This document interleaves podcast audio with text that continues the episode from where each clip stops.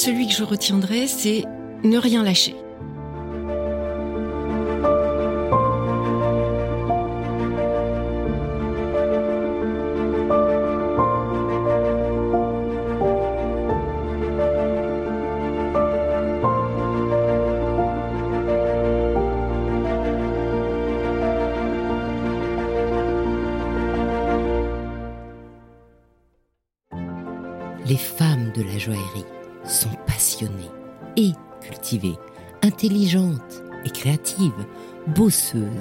Et imaginatives.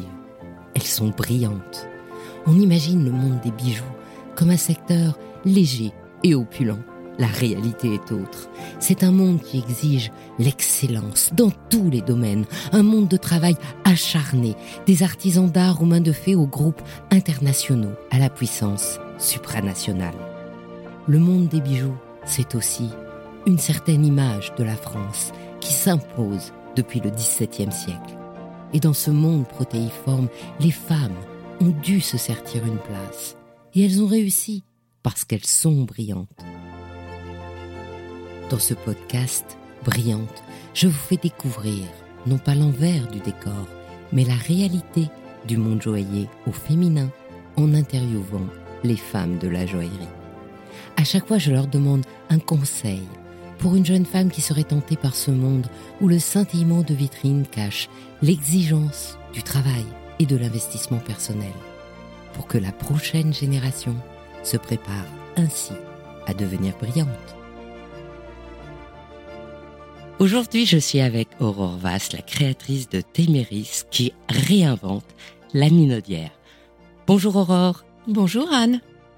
Alors Aurore, est-ce que, la question que je pose à tout le monde, est-ce que tu as toujours aimé les bijoux? Curieusement, non, pas toujours.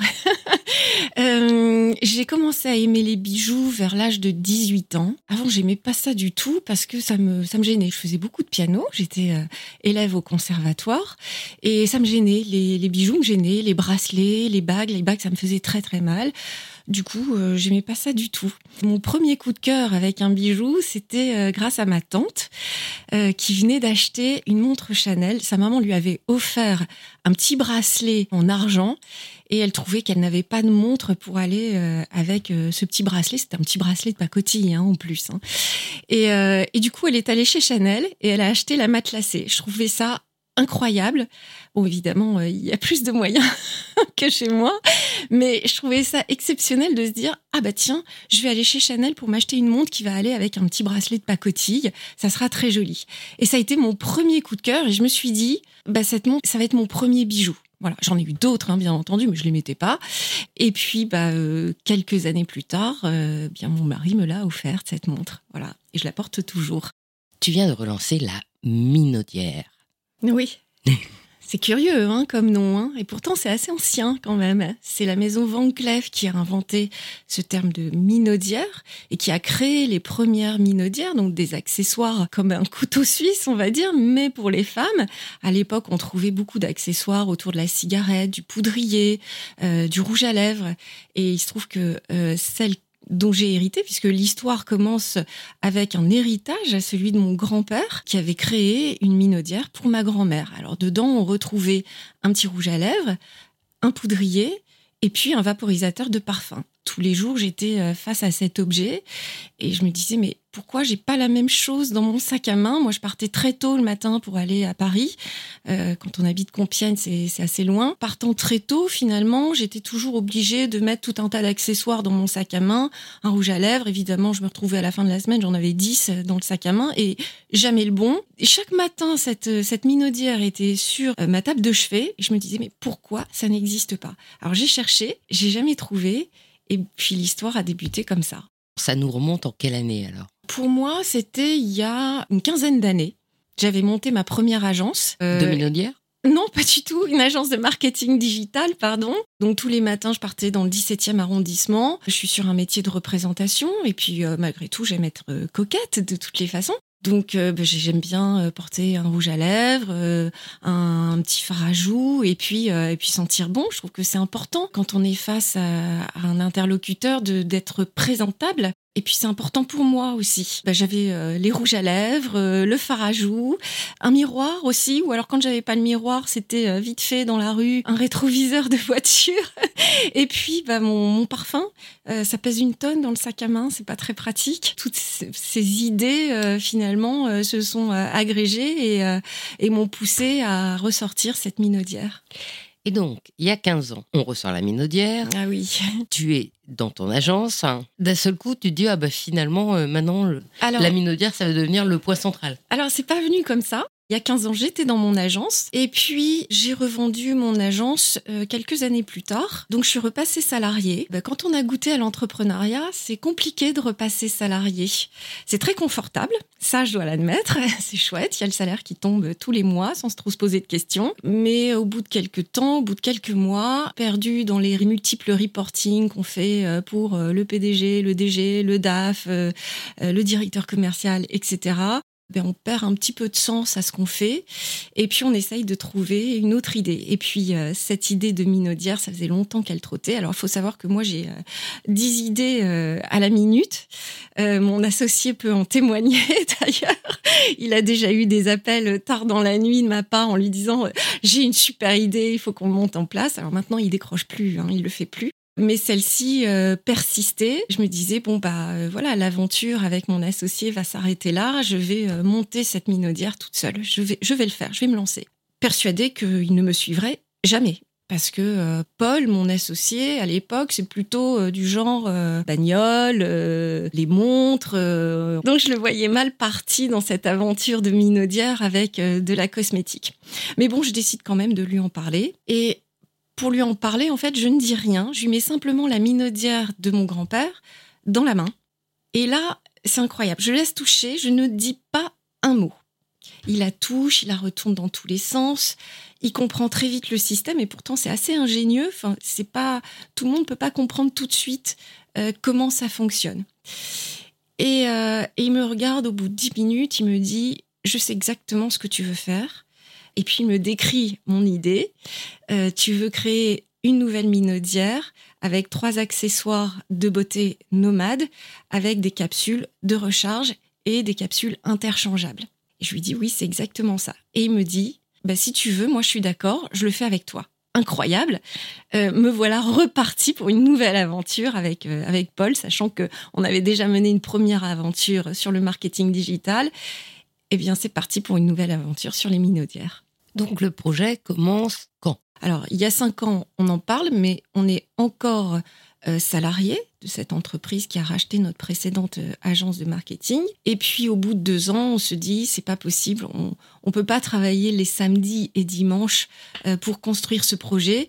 C'est assez chronophage, ça prend beaucoup de temps, il faut rechercher plein de choses. On vient pas du luxe, on vient pas de la cosmétique. Nous, tout ce qu'on fait, finalement, c'est du vent. Ce sont des campagnes qui disparaissent au bout de quelques mois.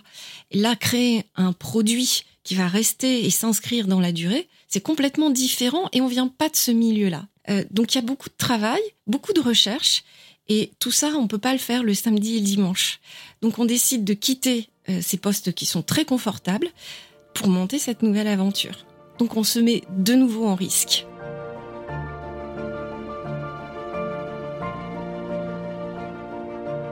Le choix que tu as fait, c'est donc une minaudière précieuse. Oui. Est-ce que tu peux nous décrire?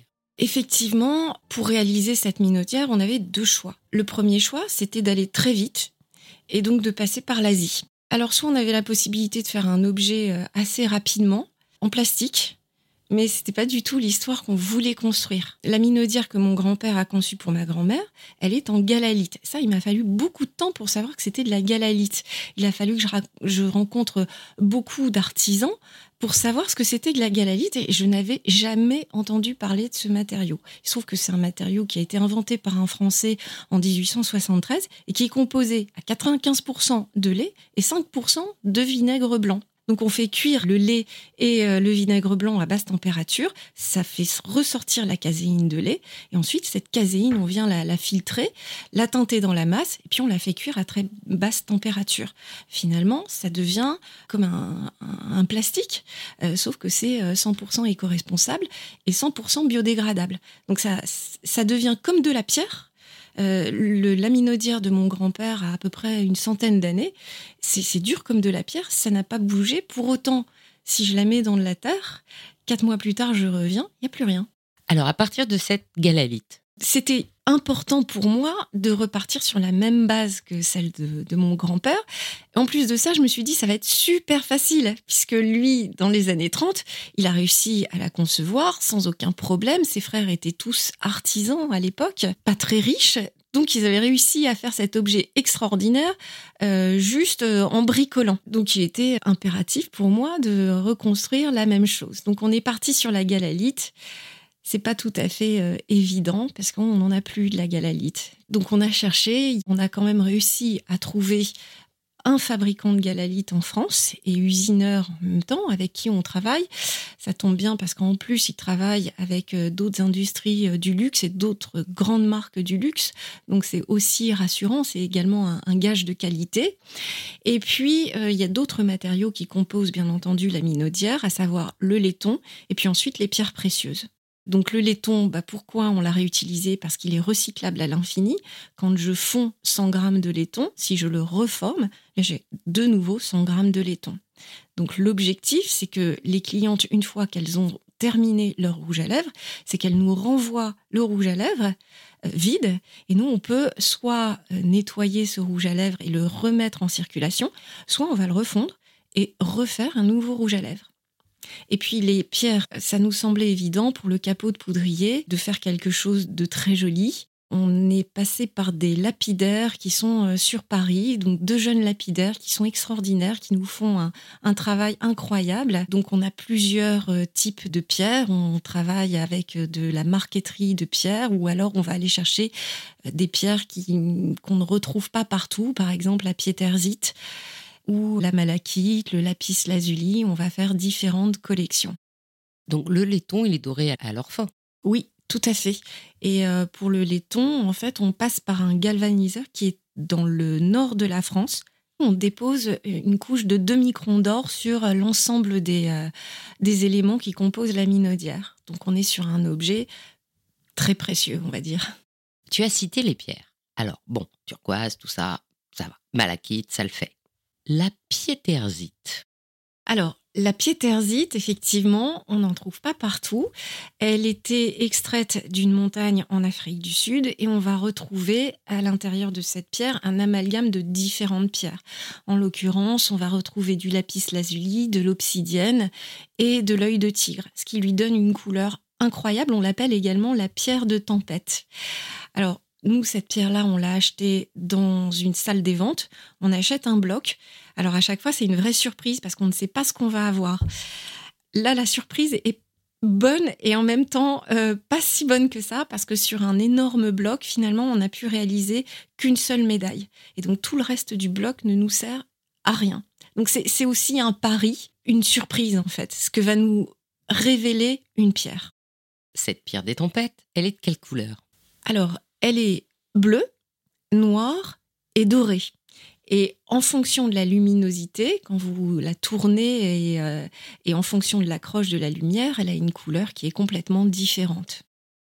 Donc si je me souviens bien de l'objet, donc bon, c'est un, un carré, et donc dessus est posé justement un disque, oui. façon un peu, je dirais, art déco. Complètement.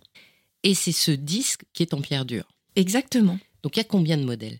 Alors, on a effectivement cinq gammes de minaudière. On a l'éclat de noir qui est composé euh, d'une médaille en galalite avec la gravure de l'Amazone Témiris au centre.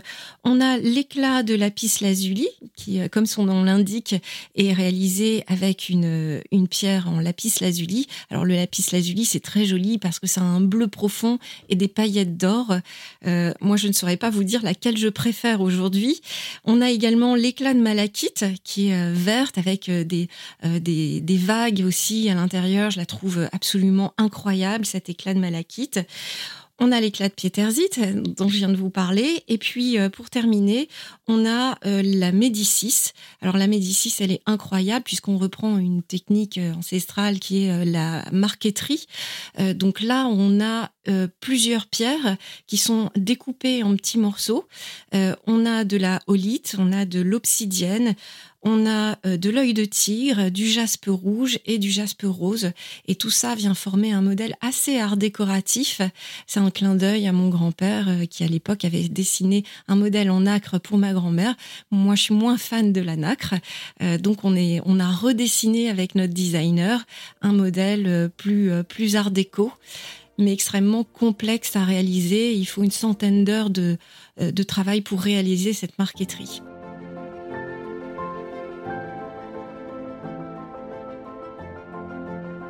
Maintenant, on va passer à l'idée du maquillage. Aujourd'hui, il y a quand même beaucoup, beaucoup de jeunes filles qui disent ouais, bon, euh, le maquillage, euh, c'est pas bien, euh, moi je suis mieux au naturel, etc. Et toi, tu dis, bah non, ma minaudière, c'est pour les Amazones du 21e siècle. C'est pour les Amazones du 21e siècle, bien entendu, mais il faut aimer le, maquillage. Moi, je, ne force personne. Effectivement, euh, il y a des, jeunes femmes ou même euh, des plus âgées qui euh, revendiquent le droit de ne pas se maquiller, de ne pas s'épiler. Bah, tant mieux, c'est génial de pouvoir avoir une liberté d'expression. Moi, quand je me maquille, je me sens beaucoup plus forte. Et d'ailleurs, pour savoir ce que pensaient les gens du maquillage, j'ai interrogé mon réseau sur LinkedIn et j'ai posé la question suivante. Quel est votre rapport au maquillage? Et curieusement, on a eu énormément de réponses dans toutes les tranches d'âge et euh, on a eu également des hommes, assez surprenants d'ailleurs. Et, tout le monde nous répondait, eh bien moi le, maquillage, euh, ça me sert à me rendre plus forte, également pour les hommes aussi. C'était drôle d'avoir autant de témoignages. D'ailleurs, on ne s'y attendait absolument pas. Mais tous se rejoignaient, à savoir le maquillage, ça nous aide à être plus forts. C'est comme une armure qu'on met pour aller voir les autres, c'est ça? C'est exactement ça. Voilà, c'est euh, c'est pour ça aussi qu'on aime le terme d'Amazon, parce que les Amazones ont une armure, et aujourd'hui, les femmes ou les hommes vont porter le maquillage comme une armure pour affronter le quotidien.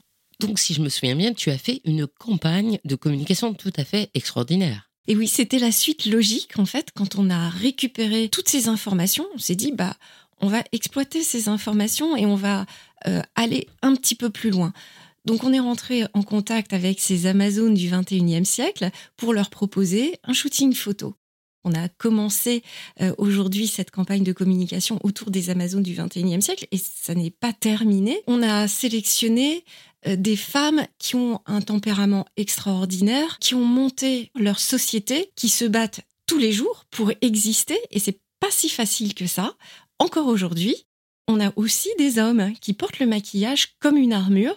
Et donc, on a fait toute cette série de portraits sur mon compte LinkedIn et on a trouvé des femmes et des hommes qui sont admirables et qui portent le maquillage comme une armure et qui vont nous dire, voilà, pourquoi dans mon quotidien de femme ou d'homme, pourquoi ça m'aide?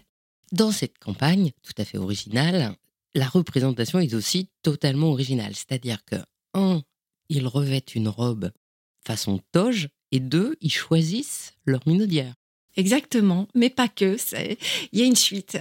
On propose toujours à nos Amazones la robe, qui est une robe de haute couture et qui nous plaît beaucoup parce qu'elle a un côté assez euh, impérial. Euh, et, en plus de ça, je trouve qu'elle elle va à toutes les femmes. Elle est assez magique, cette robe. C'est une robe blanche qui est sur une épaule est complètement dénudé euh, de l'autre et euh, resserré par une ceinture euh, dorée.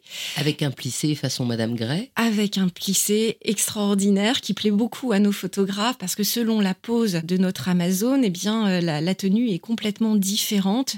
Et d'ailleurs, ce qui est intéressant avec ces Amazones, c'est qu'elles ont tout un caractère complètement différent, mais elles ont cette pugnacité en commun. Et à chaque fois, sur chaque photo, on voit exactement le caractère de chaque Amazon. C'est assez incroyable de voir ces portraits.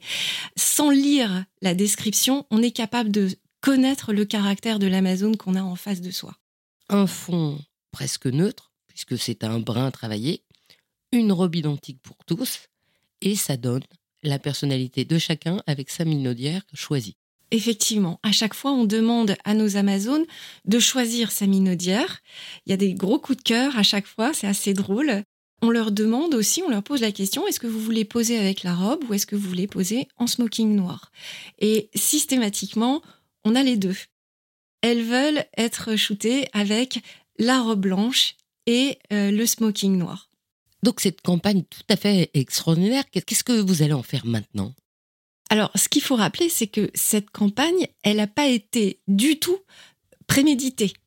On est parti d'une question et de cette question, on a fait des portraits. Euh, de ces portraits, en fait, on a eu plein de réponses. On s'attendait absolument pas à avoir toutes ces réponses. Et bah, pourquoi s'arrêter?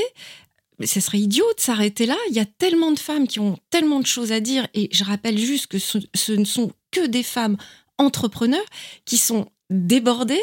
On a euh, un docteur en neurosciences, on a une expert comptable, on, a plein de, de, métiers complètement différents et des Amazones qui sont prêtes à témoigner et à porter le produit en disant je suis une Amazone du 21e siècle, j'aime me maquiller et cette minaudière, elle est faite pour moi c'est quand même un produit de luxe que tu as créé. Non seulement elle est minaudière, mais le maquillage est extrêmement calculé. C'est présenté dans une grande boîte tu nous l'as décrit et tu nous racontes comment tu as fabriqué tes produits. Toutes nos cosmétiques sont bio et véganes.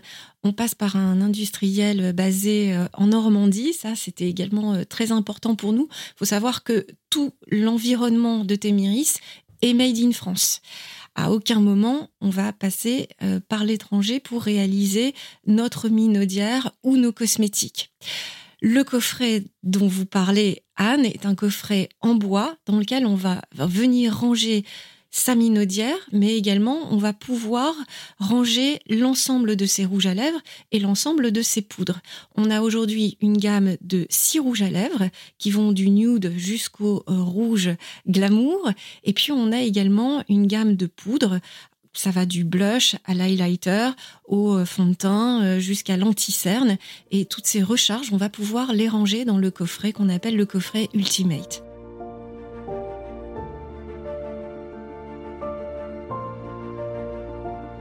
Et combien ça t'a pris de temps et comment tu t'y es pris? Parce que je suppose que tu t'y connaissais pas plus que ça en cosmétique pour arriver à faire fabriquer les cosmétiques que tu souhaitais. Alors ça prend beaucoup de temps Heureusement, on est extrêmement bien entouré. On a eu une chance incroyable, c'est qu'on a réussi à séduire tous les artisans qui travaillent autour de nous, que ce soit le lapidaire, que ce soit euh, le galvaniseur, que ce soit euh, le, le dinandier ou euh, le fabricant de cosmétiques tous ont eu un énorme coup de cœur quand on leur a présenté Témiris. Du coup, tout devient facile parce qu'ils vont vous conseiller tout de suite les meilleurs produits, la meilleure façon de travailler.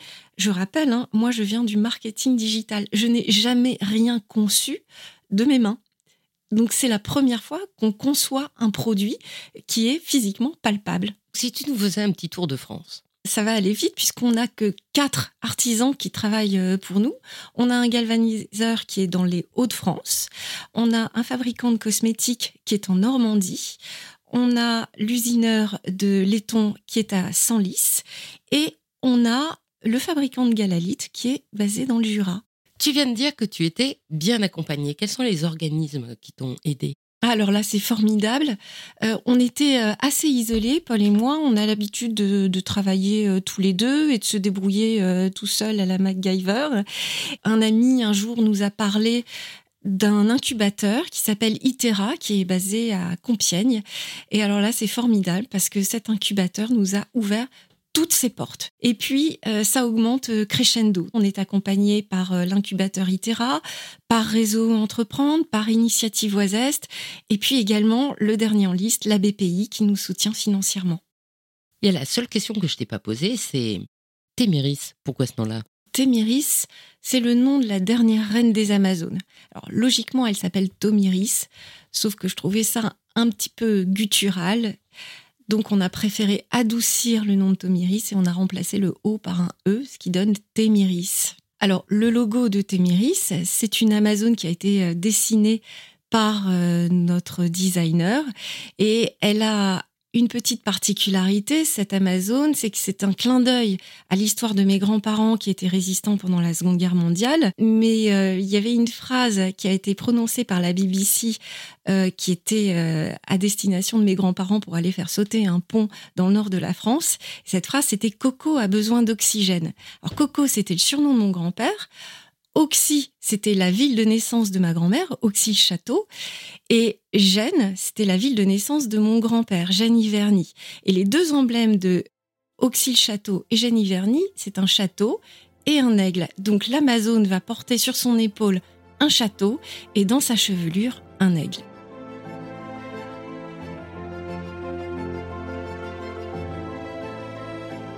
Comment tu définirais aujourd'hui ton métier? Parce que tu m'as dit, je crée des cosmétiques, je crée une minaudière, je crée une entreprise, je viens du digital, je suis donc euh, tombée amoureuse de l'artisanat, je suis tombée amoureuse du luxe. C'est quoi ton métier aujourd'hui? Euh, ce que je pourrais dire, euh, c'est gravir une montagne avec une paire de tongs? Et qu'est-ce que tu préfères dans ce métier? Ce que j'aime le plus, c'est vraiment être euh, avec mes artisans. C'est le moment où je m'épanouis le plus. C'est curieux, hein, parce que quand on est euh, dans l'usine de laiton, euh, il y a du bruit, ça sent pas forcément très bon, et c'est pour autant, c'est là que je me sens hyper bien, je me sens mieux dans cette usine que n'importe où ailleurs. En tant que femme, est-ce que ça a été un avantage quelque part à, à être une Amazone? Aujourd'hui, je me sens une Amazone à part entière parce que ça a été le parcours du combattant pour, euh, pour monter cette minaudière. Ça fait trois ans qu'on travaille dessus à temps plein. C'est extrêmement complexe et surtout quand vous n'avez pas la technique, que vous ne connaissez pas ce métier, que vous ne connaissez pas tous les autres métiers qui composent cette minaudière et que vous avez une idée bien précise en tête, c'est compliqué euh, d'embarquer tout le monde vers votre idée. Et le problème, c'est que moi, je suis très têtue et je ne lâche rien. Donc, quand j'ai une idée en tête, je vais aller jusqu'au bout et peu importe la réponse que j'ai en face de moi. Donc, oui, c'est compliqué parce que je n'abandonne jamais. Et maintenant, qu'est-ce que tu aimerais qu'on te souhaite? Beaucoup de succès. Alors maintenant, je vais te poser la question gimmick que je pose à tout le monde. Si tu devais donner un conseil à une jeune femme qui aimerait faire comme toi, donc peut-être pas une minaudière, mais qui aimerait lancer un projet fou, qu'est-ce que tu lui dirais? Alors, j'aurais pas un seul conseil à lui donner, malheureusement pour elle.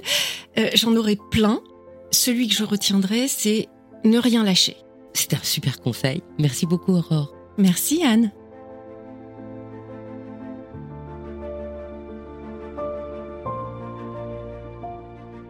Merci d'avoir écouté Brillante. Je vous invite à me faire part de vos commentaires, de vos réactions, de vos envies ou de vos questions pour Aurore Vaste sur les réseaux sociaux d'Il était une fois le bijou. Je suis Anne Desmarais de Jotan et je donne une voix aux bijoux chaque dimanche. Et si vous aussi vous avez envie de faire parler vos bijoux et votre maison, je serai ravie de vous accompagner pour réaliser votre podcast de marque ou de vous accueillir en partenaire dans mes podcasts natifs. Le prochain rendez-vous sur ce podcast brillante sera le 21 mai. En attendant, je vous donne rendez-vous la semaine prochaine sur le podcast le bijou comme un bisou pour une nouvelle histoire ou une actualité du bijou. Faites-moi plaisir, soutenez le podcast en mettant des avis et des étoiles sur Spotify ou Apple Podcast, en vous abonnant et en le partageant sur vos réseaux sociaux. À dimanche prochain et soyez brillants.